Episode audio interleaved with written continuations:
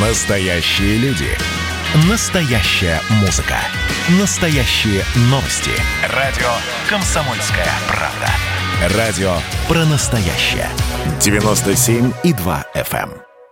Россия и Беларусь. Время и лица. Здрасте, здесь Бунин, и сегодня я поиграю в куклы. Скажу сразу, народные фигурки, которыми играет ребятня или которые стоят во многих домах, это вам не пластиковые длинноножки Барби. Куклы вообще давно и плотно вошли в нашу жизнь.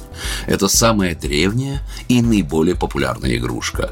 Она обязательный спутник детских игр и самое доступное для детей произведение искусства. Появившись многие тысячелетия назад, кукла не только не утратила своей актуальности сегодня, но, пережив несколько этапов развития, превратилась в предмет глубокого научного исследования, что свидетельствует о высоком интересе к теме кукол со стороны современного человека. Характер, самобытность, национальные черты и традиции – все воплотило в своем образе белорусская красавица, которую по праву можно назвать образом белорусской нации. Куклы смотрят на нас с полок магазинов самые разнообразные, от китайских фарфоровых, маскирующихся под европейских панинок XIX века, до соломенных народных. Белорусские кукольные народные традиции вообще очень древние.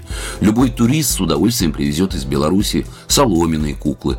А они, кстати, не так просты, как кажутся. За ними века истории и весьма богатая символика с еще языческих времен. Традиционные белорусские куклы могут быть двух видов, если не считать глиняную игрушку. Куклы из глины тоже были, но чаще всего лепили фигурки животных. Соломенные, поскольку в Белоруссии вообще очень распространено соломоплетение, и из ткани – ну, про соломенных я уже как-то подробно рассказывал, а вот куклы из ткани являлись исключительно оберегами. Они были очень простыми, у них не было лиц, и такие куклы могли сделать не только взрослые женщины, но и девочки. Ткань обычно бралась от старой одежды, что тоже важно, поскольку одежда была пропитана энергетикой того, кто ее носил. Куклы не сшивали, а закручивали и перевязывали нитками.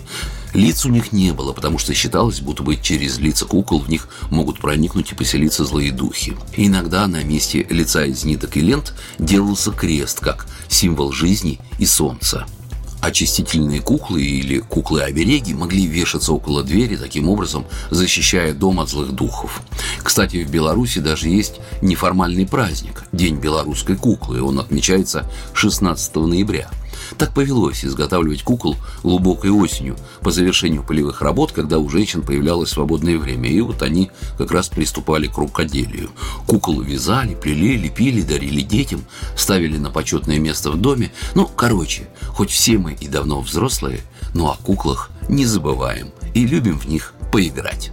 Программа произведена по заказу телерадиовещательной организации Союзного государства. Россия и Беларусь. Время и лица.